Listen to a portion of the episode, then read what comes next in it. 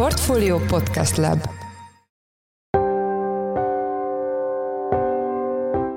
Mindenkit üdvözlünk, ez a Portfolio Checklist április 14-én pénteken Csütörtökön jelentették be, hogy Magyarország kilép a Nemzetközi Beruházási Bankból. Ez az a pénzügyi szervezet, aminek 2019 óta Budapesten van a központja, a legnagyobb részvényese Oroszország, és amelynek több vezetőjét, illetve magát az intézményt is szankciós listára tette szerdán az Egyesült Államok. A mai műsor első részében azzal foglalkozunk, hogy milyen múltra tekint vissza a pénzintézet, hogy változott annak geopolitikai szerepe, és miért pörgethette fel az orosz kormány annak működését a 2010-es években. Igen, én úgy gondolom, hogy ez veszteség, ugyanakkor Oroszország valószínűleg egy ideje már látta, hogy nyugatról azért erősödött irányába szembeszél, mondjuk ezt így.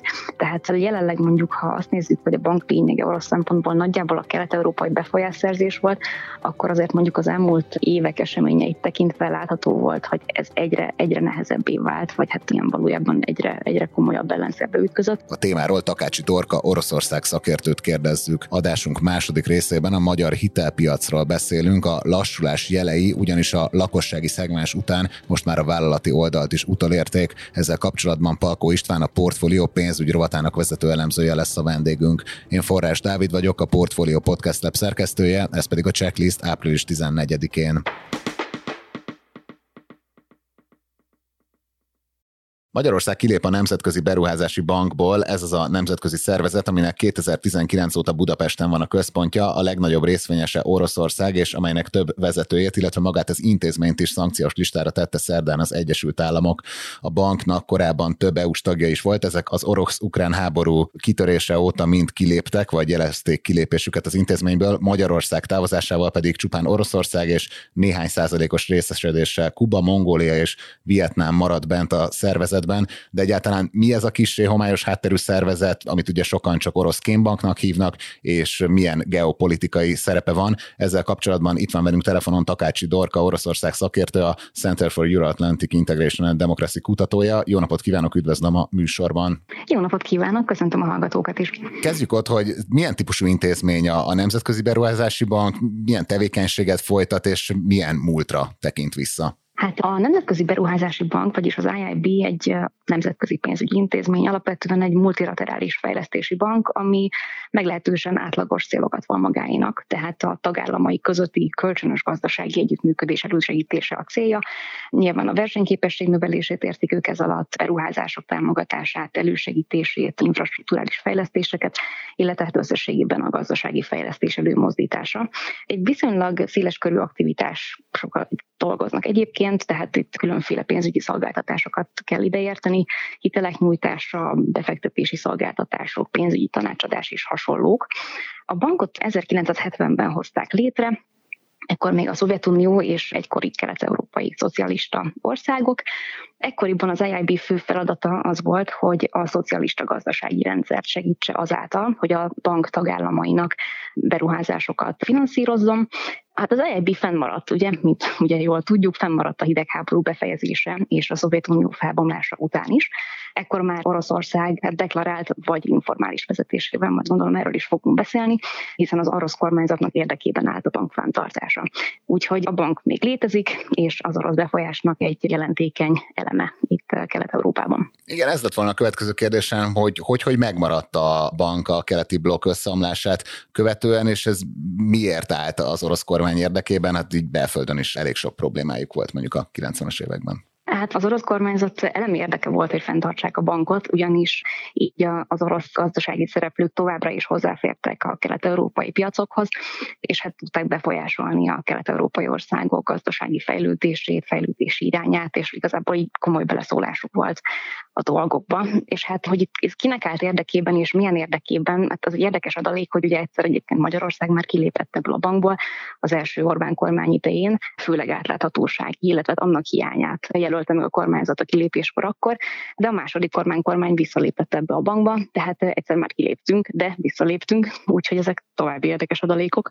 Mi, bár ahogy mondta, kiléptünk már egyszer a bankból, és visszaléptünk, most ugye újra kiléptünk, de több EU-s tagország az lényegében folytonosan tagja volt ennek a banknak. Nekik ez miért állt érdekében, hogy részt vegyenek a, a bank működtetésében, ugye itt Szlovákiára, Bulgáriára és még más országokra is gondoltunk. Én úgy gondolom, hogy hát a rövid válasz erre az, hogy igazából benne maradtak. Tehát a Szovjetunió összeomlása után, és hát főleg ugye amíg ezek az országok nem léptek még be az EU-ba, addig valójában talán nem lehetett annyira rossz ebben a bankban.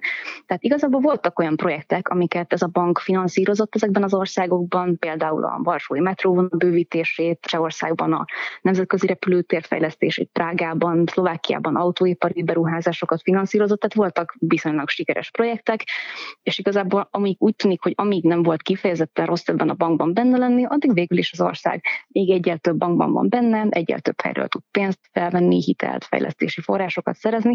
Tehát úgy gondolom, hogy addig úgy igazából nem mozgolódtak ezek az országok, és azt is gondolom, hogy Magyarország esetében nem feltétlenül az IIB-ben való tagság volt maga a probléma.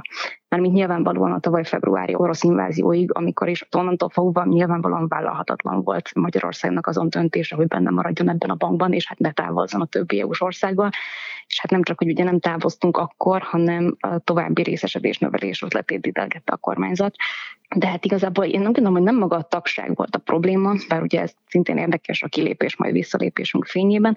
Tehát nem a tagság volt a probléma, úgy igazából, hanem az, amikor a székhelyt Moszkvából áttettük Budapestre, és rendkívül széles körű mentességet garantáltunk ennek a banknak. Igen, erről kérdezném egy kicsit később, de még előbb arról, hogy a, a 2010-es években mintha aktivizálódott volna ennek a, a banknak a, a működése, ez nem tudom, így összeköthető-e valamilyen orosz politikai célokkal, tehát hogy emögött mi lehetett, ami tényleg úgy aktívabbá vált a bank? Így van, tehát valójában Vladimir Putyin orosz elnök 2012-ben élesztette újra ezt a, hát korábban KGST bankként emlegetett bankot. Hát nyilvánvalóan ez egybeesik az orosz befolyásszerzési aktivitás felendülésével itt a régióban, és hát nyilvánvalóan itt, itt nagyon komoly erők mozultak meg azért, hogy a bank európai piacokra is betehesse majd a lábát. És az is egy fontos dolog, amit mindenképpen meg kell említeni, hogy eredetileg úgy volt, hogy Pozsonyba teszi a székhelyét a bank, ugyanakkor végül Szlovákia kifarolt ebből, pontosan nemzetbiztonsági okokra hivatkozva, ami úgy tűnik, hogy Budapesten már nem volt probléma. Viszont azt is nagyon fontos megállapítanunk, hogy a bank alapvetően inkább egy politikai projektnek tűnik orosz befolyásszerzésre, hiszen például az ideérkezés pillanatában Alapvetően ez egy törpebank volt, tehát itt nem beszélünk akkora forrásokra, amik például indokolták volna mindazon mentességek adását, amiben a bank részesült, tehát a bank ideérkezésekor 1,1 milliárd eurós jegyzettőkével rendelkezett, ami gazdaságilag hát nem kifejezetten jelentékeny, és hát még magyar viszonylatban sem volt az, tehát Magyarországra érkezésekor ennek a banknak 380 milliárd forint volt a mérlegfőszege, ami például az OTP bank akkori mérlegfőszegének a két és fél százaléka. Tehát amikor az IIB ide érkezett, akkor még a magyarországi bankok rangsorában is 17 volt ami rendkívül furcsa a mentességek nagy számát tekintve. Igen, mondjuk az fontos kijelenteni, hogy akármi is lesz a banknak a sorsa, az ugye nem befolyásolja a magyar bankrendszert, mivel nincsenek olyan típusú beágyazottságok, vagy nem folytatott itt mondjuk betétgyűjtés, tehát hogy ilyen típusú rendszerkockázatnak ugye nem vagyunk kitéve. Ez főleg így az amerikai bankcsődök kontextusában fontos kiemelni. Viszont akkor térjünk rá arra, hogy miért ragadt rá ez a kémbank kifejezés, itt milyen kritikák érték a, a bank működését, illetve azt a szempontot, hogy hogy nemrég ugye Budapestre tették a székhelyüket. Egyrészt rendkívül a szabályozások vonatkoztak erre a bankra, mint például pénzügyi szabályozói oldalról, mint személyi oldalról. Tehát eh, itt rendkívül a pénzügyi és szabályozói felügyeleti alávetettségről beszélünk, ami az ellenőrzéseket is illeti, és hát itt főleg a személyi mentességek azok, amik főleg komoly kritika alá estek nyugati elemzői oldalról, hiszen a bank dolgozói vezetősége, az ő családtagjaik mind diplomáciai mentességben részesültek, korlátozás nélkül, és állampolgárságtól függetlenül jöhettek Magyarországra a bank meghívására szakértők, tanácsadók, és hát bárki, akit a bank ekint tüntetfeléseként szeretne láttatni, ők szintén korlátlan számban érkezhettek ide, illetve rajtuk kívül bárki más is, akit az IIB meghívott, tehát ez gyakorlatilag egy nyitott ajtó volt egy EU-s és NATO tagországba de gyakorlatilag ez egy, ez egy egészen jelentős nemzetbiztonsági kockázat, illetve hát ami még szintén gyakran felrovásra kerül az a nyugati elemzői oldalon, hát az gyakorlatilag az, hogy ugyan a hivatalos narratíva szerint itt valójában nem érvényesült orosz befolyás és Oroszország kisebbségi tulajdonos ebben a bankban, hát a bank szabályozási környezete egyáltalán nem ezt mutatta, tehát a bank alapító iratában, ahol le van írva például a döntéshozatali mechanizmus, egészen egyértelmű, hogy Oroszország megkerülhetetlen szereplő ebben a bankban, egy maga tudott blokkolni gyakorlatilag bármilyen döntést, miközben a többi ország nem tudott blokkolni döntéseket, tehát igazából ugyan deklaráltan nem Oroszország vezette ezt a bankot, úgymond, de a döntéshozatali mechanizmusból egyértelműen kiderül, hogy a gyakorlatban egyértelműen az orosz érdekek kiszolgálására épült. Az presztízs vesztesége Oroszország számára, hogy, hogy ugye Magyarország is most távozik az intézetből. Ezt ugye annak fényében kérdezem, hogy ugye a Direkt 36-nak volt egy oknyomozó anyaga a témában, és abban kifejezetten azt írták, hogy a, a banknak a vezetése is gyakran úgy érezte, vagy egy ideje úgy érezte, hogy így magára hagyták a, az orosz kormány felől, ugye figyelembe véve, hogy erre a pénzintézetre is vonatkoztak olyan szankciók, szankciók Oroszország felől, vagy hát ellenszankciók, amiket barátságtalan országok intézményeire, pénzügyi intézeteire vetettek ki. Igen, én úgy gondolom, hogy ez veszteség, ugyanakkor Oroszország valószínűleg egy ideje már látta, hogy nyugatról azért erősödött irányába szembeszél, mondjuk ezt így. Tehát jelenleg mondjuk, ha azt nézzük, hogy a bank lényege orosz szempontból nagyjából a kelet-európai befolyásszerzés volt, akkor azért mondjuk az elmúlt évek eseményeit tekintve látható volt, hogy ez egyre, egyre nehezebbé vált, vagy hát ilyen valójában egyre, egyre komolyabb ellenszerbe ütközött. Igen, hát ezekből a, a kiszivárgott levelezésekből azt tűnik ki, hogy ezt a projektet az oroszok mintha egy picit már elengedték volna az invázió után, amikor Magyarországon kívül minden Európai Uniós ország távozott ebből a bankból. Hát a levelezésekben az látszik, hogy az európai szankciók bejelentésekor hát pánik tört ki ebben a bankban, tehát akkor már úgy tűnik, hogy ez a hajó elkezdett süllyedni, és hát talán egy elemzőfést az adta meg, amikor a válaszul hozott orosz szankciók miatt a bank gyakorlatilag tényleg két szék közt a földre esett. Tehát a levelezések azt sugalják, hogy akkor ezt a, ezt a projektet már mintha elengedték volna. Ugyanakkor, hogy mennyire pesztis veszteség, hát az orosz médiában különösebb hírverést egyébként Magyarország kilépése nem keltett egyébként. A hír megjelent az orosz médiában, főleg gazdasági lapok és híroldalak hozták le, de meglehetősen szűkszavúan és egyébként sokszor hibásan hozták le a hírt, tehát én többször is felfigyeltem arra, hogy az orosz híradások szerint Szlovákia még benne van a bankban, miközben egyébként már kilépett. Tehát megjelent, de kvázi ilyen oldalszéli jegyzetként nem igazán fújták fel. Utolsó kérdésem, hogy ha, ha a bank csődbe megy, vagy megszűnik, ugye erről most nagyon sokat cikkeztek, hogy egyrészt most, hogy Magyarország kilépett, aki ugye mi nagy részvényesek voltunk, tehát így most már elkerülhetetlennek látszik, hogy Oroszország ugye többségi tulajdonba kerüljen a bankba, ami miatt ugye elképzelhető, hogy az Egyesült Államok után EU-s szankciókkal is sújtanák, de hát eleve már ugye az, az Egyesült Államok szankciói mellett nem olyan egyszerű működtetni egy pénzügyi szervezetet. Szóval, hogyha ez megtörténik, és tényleg megszűnik ez a bank, ez így hatást gyakorolhat az orosz ilyen diplomáciai vagy titkos szolgálati képességekre az EU-ban, most annak kontextusában kérdezem, hogy igazából azért minden EU-s fővárosban van normális méretű orosz követség. Én úgy gondolom, hogy a helyzetük egy kicsit nehezedhet. Tehát nyilvánvalóan,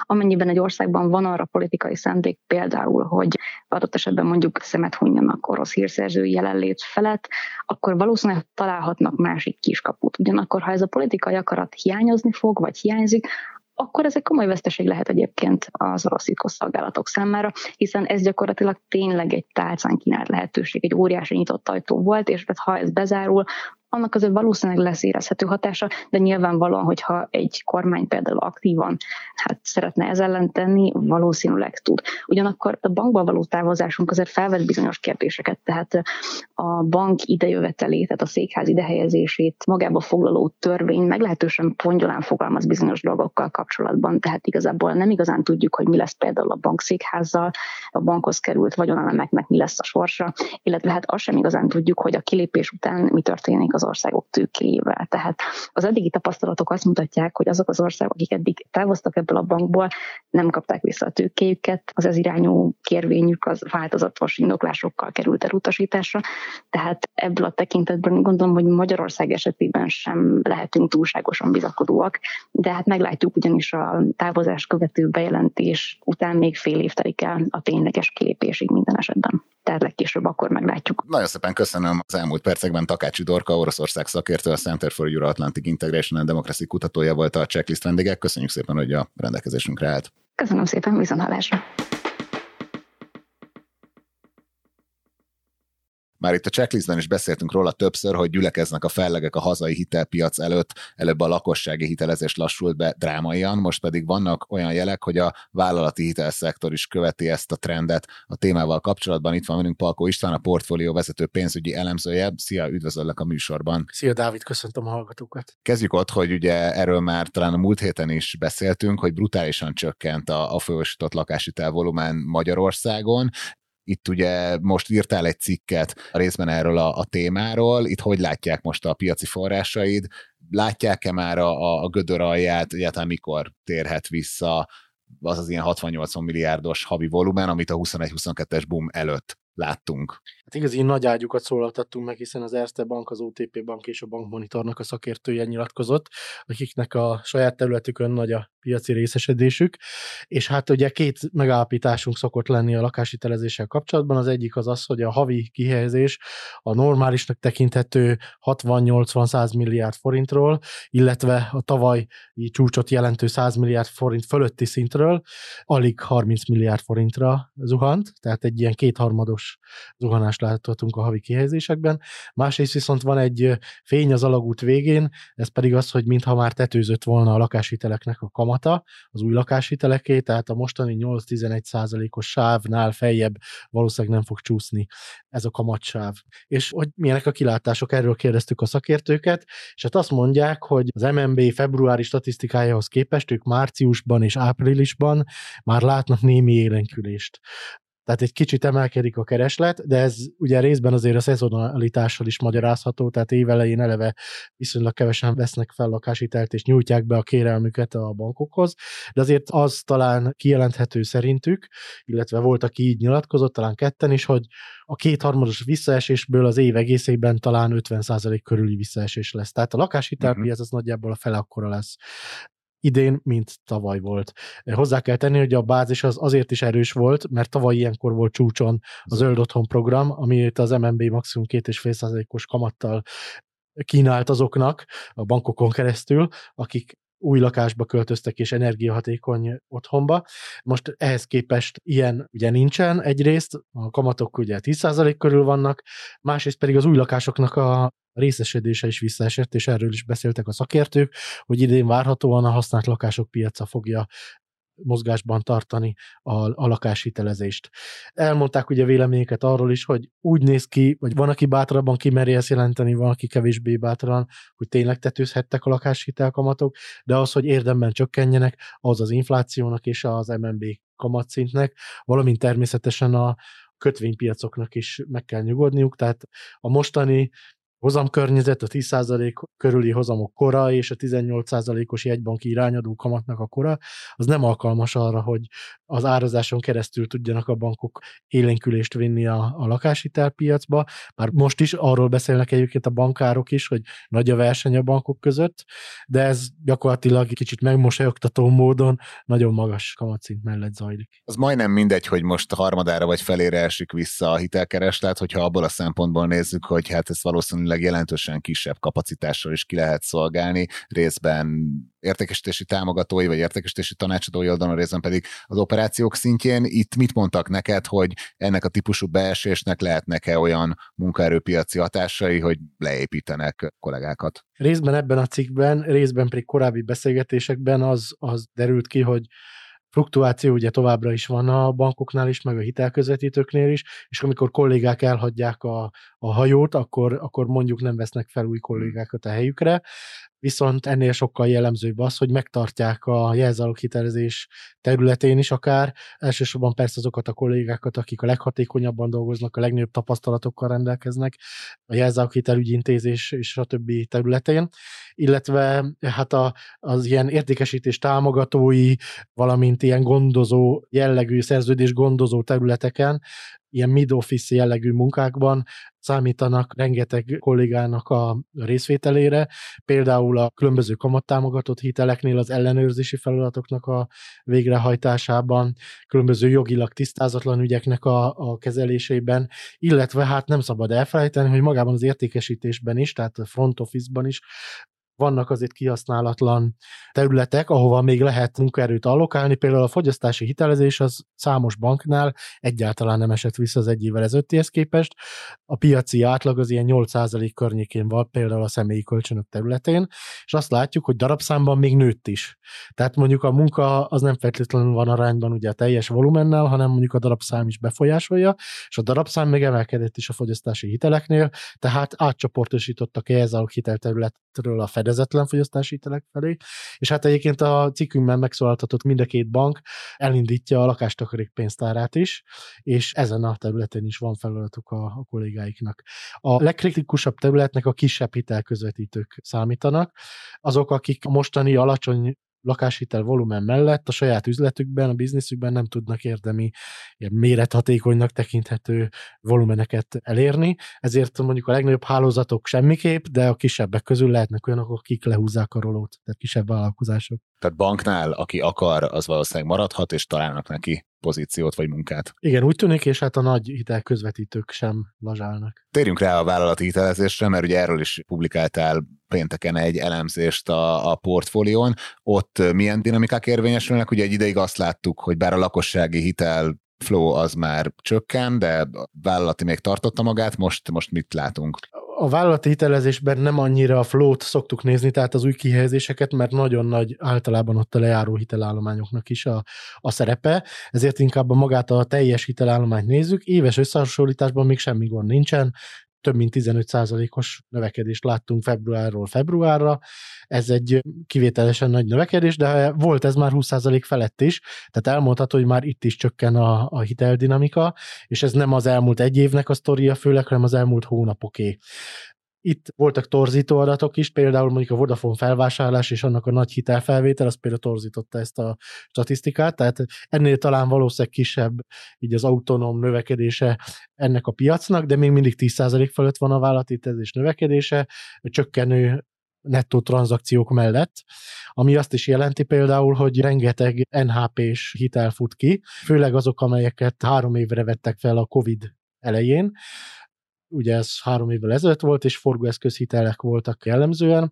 Ezeket próbálják megújítani a vállalatok, tehát van egy hitel kiáramlás, de ettől nem emelkedik a, a teljes hitelállomány feltétlenül a cégeknél, mert ráadásul ezeket olyan úgynevezett bullet finanszírozással nyújtották, ami azt jelenti, hogy a tőkét csak a végén kellett fizetniük, és hogyha hirtelen a tőkét be kell tolni, vagy hát vissza kell fizetni a banknak, akkor pedig hitelt kell hozzá felvenni. Na erre szolgál például a Baros Gábor újraiparosítási hitelprogram, amelyet február 1-ével indított el az Exim 700 milliárdos keretösszeggel, de nagyon gyorsan egy hónapon belül kimerült ez a keret. Megemelték 1000 milliárd forintra, de hát többszörös a kereslet, emiatt aztán mondhatni, hogy ez is kimerülőben van. Gyakorlatilag most már talán csak szerződéskötések vannak. Úgyhogy emiatt elmondható, és egyébként ott van ugye mellette még a, a másik nagy állami hitelprogram, ez a Kavosz által koordinált Széchenyi kártyaprogram, ahol nem beszélhetünk ilyen kimerülés közeli helyzetről, viszont ott meg a vállalati bankárok azt nyilatkozták nekünk, hogy kisebb a, a kereslet ezek iránt, vagy legalábbis volt, aki azt nyilatkozta, hogy egyértelműen csökkenő keresletet lát ezek iránt tavalyihoz képest. Egyébként itt a Raiffeisen, a Bankholding, illetve a KNH Bank szakértője nyilatkozott nekünk. Hát azt láthatjuk, hogy pengeilen táncol itt is a, a hitelpiac, az Exim Bank forrásai nem növelhetők a végtelenségig, Kavosz Széchenyi kártya programja sem végtelen, és a, ami, ami ezek alternatívája, a piaci hitelek, azok pedig nagyon rossz kondíciókkal futnak. Tehát a legtöbb hitel 20% körül szinten kamatozik, és hát azért a vállalkozások nagy része nem engedheti meg magának, hogy ennek alternatíváját vegye igénybe, ez pedig a devizahitel. De vannak olyan cégek, azért alkotják ugye az exportunknak a gerincét, akik minden további nélkül képesek devizahitelt felvenni, mert természetes fedezetük van devizabevételük, de minél lejjebb megyünk cégméretben, és hitelméretben, annál kevésbé jellemző ez, annál inkább szóba jön a Széchenyi kártya program, de úgy tűnik, hogy itt sem azért annyira erős KKV hitelkereslet, mint a tavalyi nagy boom idején volt. A tavalyi évet ezt mindig azt hajtotta, hogy várták a KKV-k, hogy, vagy arra számítottak, hogy kifut a program, hmm. és akkor az utolsó pillanatban egy óriási hajrá volt jellemző. Ilyenek most is lehetnek egyébként, de egyelőre ott tartunk, hogy azért nagyon óvatosak a hitelfelvétellel a, a vállalkozások. A recesszió, a működési költségeknek az emelkedése, az EU-s támogatásoknak a, az elmaradása vagy késlekedése, és hát természetesen 20% körüli piaci kamatok, ezek mind elrettentenek sok céget attól, hogy további adósságot vegyen fel fizetőképesség tekintetében hogy állnak ezek a, a portfóliók. Ugye tavaly sok olyan beszélgetésünk, piaci forrásunkkal való beszélgetés volt, ahol azt mondták, hogy nők az ilyen rekordalacsony NPR rátákhoz képest jöhet valamilyen emelkedés. Ez mennyire történt meg, van-e már kiugrás? Talán már itt a podcastban is beszélgettünk arról, hogy ilyen másfél százalék körüli a lakosságnak is, meg a vállalatoknak is a, a bankoknál a nem teljesítési aránya, pontosabban 90 túli késedelmeknek a, az aránya, ami történelmileg meglehetősen alacsony színnek számít, hanem, hanem is rekordnak, de nagyon alacsonynak számít, és ehhez képest érdekes, ugye mi történhetett az elmúlt hónapokban, mióta nem látjuk a friss statisztikát, ugye most már három és fél hónap elmúlt 2022 vége óta, és hát azt mondják a bankárok, hogy azért volt egy negatív hatása a hitelmoratórium kifutásának. A vállalatoknál is nagyjából egy százaléknyi hitellel rendelkező vállalat még benne volt a moratóriumban év végén, körükben vélhetően azért nem tért vissza mindenkinél a, a fizetőképesség. Az infláció, ugye vannak olyan ágazatok és vannak olyan cégek, akiket hatványozottan érint, vagy az energiaköltségnek a, az emelkedése.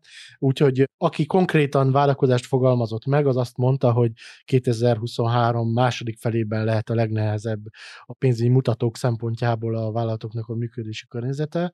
Ez azt mondatja velem, hogy valószínű, hogy valamikor 2023 végén, 2024 elején lesz a legmagasabb az NPR ráta, tehát a nem teljesítés aránya a vállalatoknál. A lakosságnál egyébként nem feltétlenül, mert ott a munkaerőpiac kifeszítettsége az nagyon jól segíti azt, hogy törlesztőképesek maradjanak a háztartások, de vállalatoknál úgy tűnik, hogy nagyjából egy év múlva érhetjük el talán legkésőbb a, a mélypontot a fizetőképesség szempontjából, de nem tűnik úgy, hogy itt is 10% fölé tudna emelkedni a nem teljesítéseknek az aránya. Ja, hát ez azért mindenképpen más, mint 2008-ban volt. Igen, ugye eleve a hitelezés sokkal-sokkal óvatosabb volt az elmúlt években, mint mondjuk a 2000-es évek közepén. Ugye nem véletlen, hogy tényleg nagyon nagy most a, a hitelekkel kapcsolatos pesgés a portfólión, mert ugye május 4-én jön az éves nagy portfólió hitelezés konferenciánk, ugye hát itt már tényleg az utolsó simítások vannak csak a, a csőben, itt milyen fókuszterületekre számíthatunk, kik jönnek előadni, tehát hogy akit mélyebben érdekel a téma, az mit profitálhat a részvételből. Hát ugye nem beszéltünk most arról, hogy a kormánynak a különböző negatív, pozitív intézkedései most a hitelprogramokat leszámítva, hogy érintik a bankokat, meg a,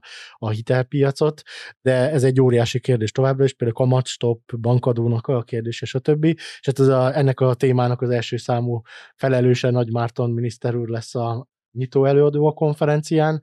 Velünk lesz Jelasit Radován, a Magyar Bankszövetség elnöke, várjuk a Magyar Nemzeti Bank képviselőit is, exim előadást hallgathatunk meg, ami nagyon fontos ugye a KKV hitelpiac szempontjából. Talán a legnagyobb várakozásokkal vezet attrakció ez a bankvezéri panelbeszélgetés lesz, hatan is jelen lesznek, és hát azt, ami a témákat illeti, viszonylag hagyományosnak tekinthető, de azért, mert ez, ezek a témák érdeklik mindig a hitelpiac szereplőit.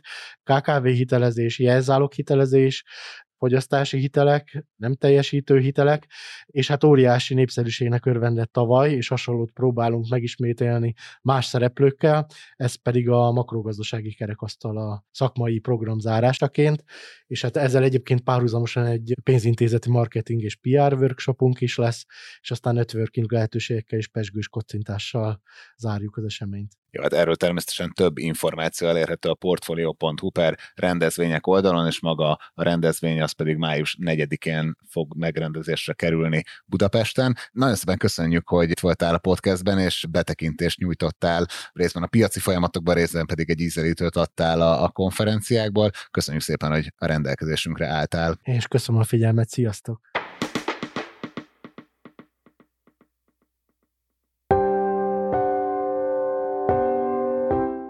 Ez volt már a Checklist, a Portfólió munkanapokon megjelenő podcastje. Ha tetszett az adás, és még nem tetted volna, akkor iratkozz fel a podcast csatornánkra bármelyik applikációban, aminek a segítségével podcasteket hallgatsz a telefonodon. A mai műsor elkészítésében részt vett Bánhidi Bálint, a szerkesztő pedig én Forrás Dávid voltam. Új, hagyományos adással hétfőn jelentkezünk, holnap viszont jön a checklist külön kiadása, amiben azzal foglalkozunk, hogy hogyan alakultak ki, hogyan alakulnak ki azok a városok, amikben élünk. A téma aktualitása, hogy már folyik a megvalósítása a Saudi Neon projektnek, melynek keretében egyebek mellett egy körülbelül 170 km hosszú várost húznak fel a sivatagban.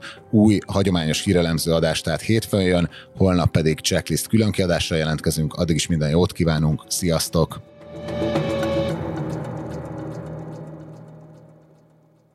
Reklám következik.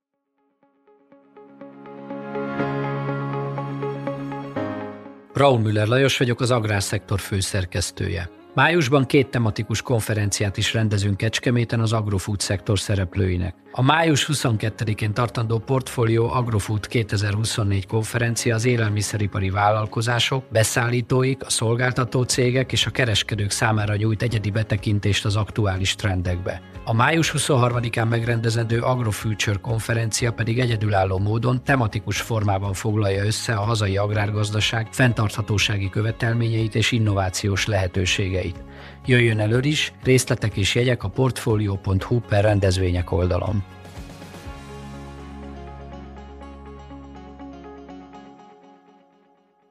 Reklámot hallottak.